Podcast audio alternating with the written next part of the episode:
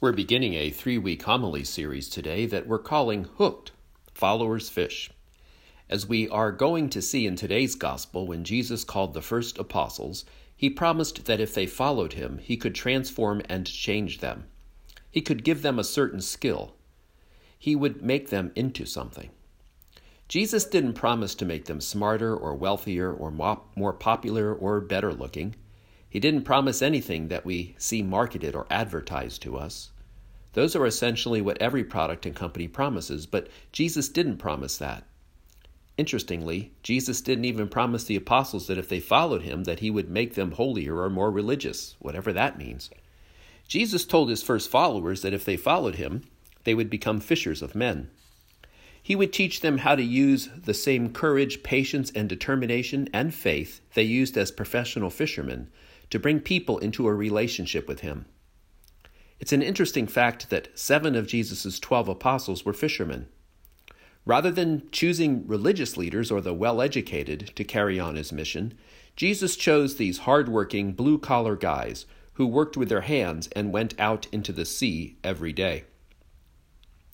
So, the metaphor of fishing has been used throughout the history of Christianity to describe our efforts to share our faith in Christ. Jesus invites us to capture the hearts of people with the truth of the gospel.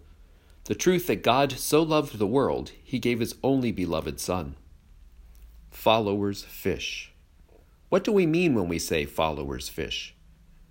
Follow Jesus long enough and close enough, and you will bring people into a relationship with him. That's what we mean. You will help people who don't know Jesus personally come to know him. You will make disciples. That's what Jesus said, that we followers are to make disciples. But that's not necessarily the lived reality, especially in the Catholic Church. In our lifetimes, anyway, this skill of evangelization, of making disciples, which we are calling followers fish, wasn't enough. And it wasn't encouraged. For generations before us, the plan for making disciples was twofold. Catholics would send missionaries to foreign countries and then they would make disciples literally by having larger families. The days of foreign missionaries and very large families are pretty much gone. Our mission field or opportunity to bring people to Jesus is no longer in foreign countries, it is in our own backyard. It is in our workplaces, our schools, on the ball field, in our families. We have opportunities all around us to bring people to Jesus. Since we don't have a history of it, we tend to think of sharing our faith as unnecessary or just perhaps for the super Christian. We think of it as an add on or unnecessary. Over the course of the next few weeks, I hope to help you see two truths. One, the most crucial way to love people and help them is to bring them into a relationship with Christ. We fish. We look to share our faith in Christ because we want to help people live a better life. Second, sharing our faith is a crucial part of deepening our faith. It is crucial for us if we wish to have a life of significance. To get us started on that journey, we're going to look at a passage from the Gospel of Luke, which we heard today. Luke tells us Jesus is standing by the Lake of Gennesaret, also known as the Sea of Galilee, and he is teaching the people. A huge crowd of people is gathered to hear Jesus. Over and over again, the Gospels tell us that crowds gathered to listen to Jesus. People just wanted to be around him, they wanted to hear him speak. They found Jesus fascinating. He had no trouble drawing crowds of people. People liked him, and he wanted to be around them. When people meet the real Jesus, the Jesus in the Gospels, and not the overly spiritualized conversation about Jesus, they like him and want to be around him. This crowd of people is so engaged and people are straining to hear that they are pressing in on him so much so that Jesus is being pushed back toward the water. So Jesus has this problem of the crowd pushing in on him, and he sees two boats.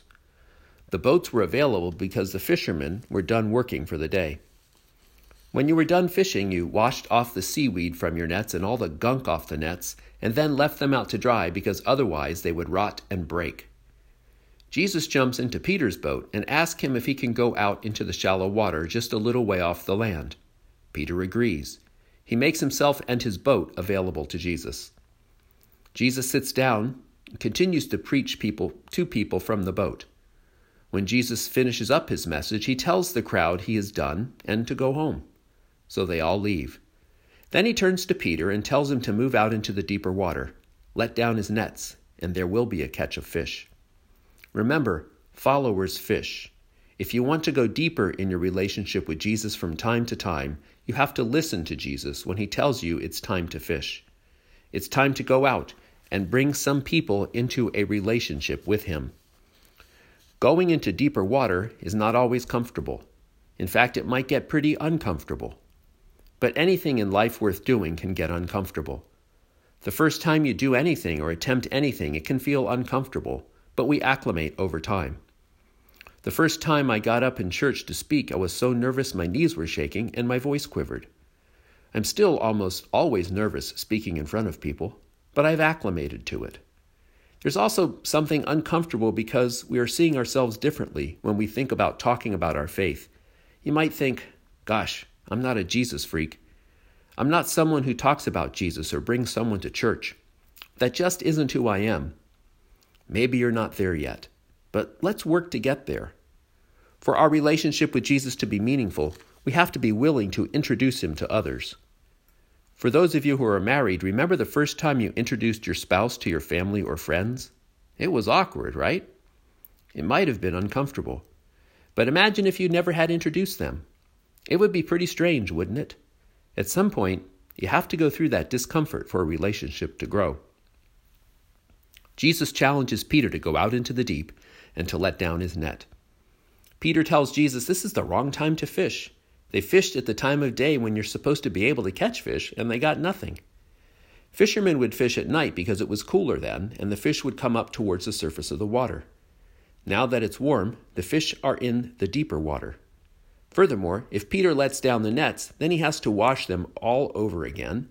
And more than that, Peter could say to Jesus, You are a rabbi and a carpenter, but I am the fisherman. However, Peter doesn't say any of that. Even though he doesn't know Jesus all that well at this point, there isn't a long history there. Peter has seen enough of Jesus that he respects him. He seems to have insight and authority into life. People who met Jesus liked him and they respected him. Even a guy like Peter, who was a fisherman and would have been a no nonsense kind of guy. Peter had a business to run and earned his living by working hard, and yet Jesus impressed him. So Peter let down the nets because he liked and respected Jesus.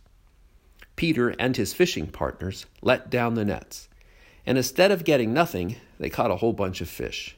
In fact, they catch so many fish in their nets that they begin to sink. They have to call other partners to have another boat to come and grab all the fish, otherwise, they will sink. To catch a great catch, the great catch reminds us that Jesus knows what he's talking about.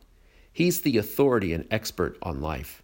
He isn't just the expert on religion, he's the expert on every aspect of life. We don't introduce people into a religion, but into a relationship with the one person who knows and understands life. We introduce people to Jesus because he makes our lives better and makes us better at life. We heard in the gospel that when Peter saw this great catch of fish, he fell down at Jesus' knees, saying, Depart from me, for I am a sinful man, O Lord. For he was astonished that and all that were there with him at the catch of fish which they had taken. Peter understands the gap in the distance between him and Jesus. He sees the huge catch of fish and realizes Jesus' power and authority, that he's so much better than him.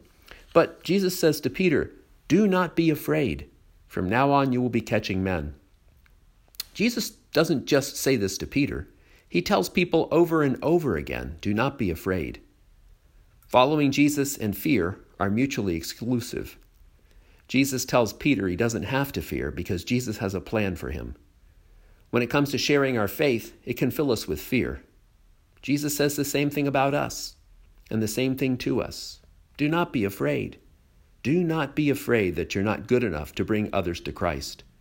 Don't be afraid that you don't have all the answers to the tough questions. Don't be afraid that you don't know why bad things happen to good people, or why a good God allows suffering, or how many days it took God to create the world, or how Noah got all the dinosaurs on the ark. Don't be afraid because If Jesus, who is the master and authority on life, sends you out to fish, you have nothing to fear. Certainly acknowledge your fears, acknowledge your discomfort, but don't let that drive you. Jesus invites you into an adventure. He gives you an opportunity to bring people into a relationship with Him. This story in the Gospel ends this way When they brought their boats back to the land, they left everything and followed Jesus. Peter and his partners left everything and followed Jesus. They saw something in Jesus that made it work for them to leave behind their boats and their business and devote their lives to Him. After seeing the great catch of fish, they realized that it was worth it to follow Jesus rather than go back to their old way of life. In fishing for people, we don't have to leave everything aside, but just our own fears, our discomfort, maybe some laziness or apathy. Our strategy is not about leaving aside our lives as much as it is about approaching our lives a little differently. As you are living your life, be on the lookout for friends, family members, and coworkers who don't have a relationship with Christ and His church. Invest in those people. Invest in them through prayer. Invest in them by fasting in some way. Investing them in the same way you would invest in any relationship. Then, when appropriate, invite them to come to Mass. You're not out there all on your own, but you have fishing partners or fishing buddies in the church. Together, we're all working together to create an irresistible environment so that people come to know their Savior. That's why we invest time in the music and in the message series. That's why we're working to create a spirit of hospitality with our volunteer ministers. All of us are working together so that people are drawn into a relationship with Jesus. We work together to create a great environment, and then we go out into the world to invite people to it. So, over the next few weeks, we're asking you to commit to impacting just one person. Make a focused effort to pray for them on a daily basis. Fast for them. Skip a lunch or fast from something you love over the next few weeks, such as coffee or chocolate. Invest in the person relationally by looking for opportunities to talk and connect and then invite the person to join us for our Lenten series, which begins the first weekend of March. Jesus is the authority on life. He knows how life works. He makes people's lives better. He invites us to bring people to Him. It's part of following Him. Followers fish. Are you a follower of Christ? Followers fish.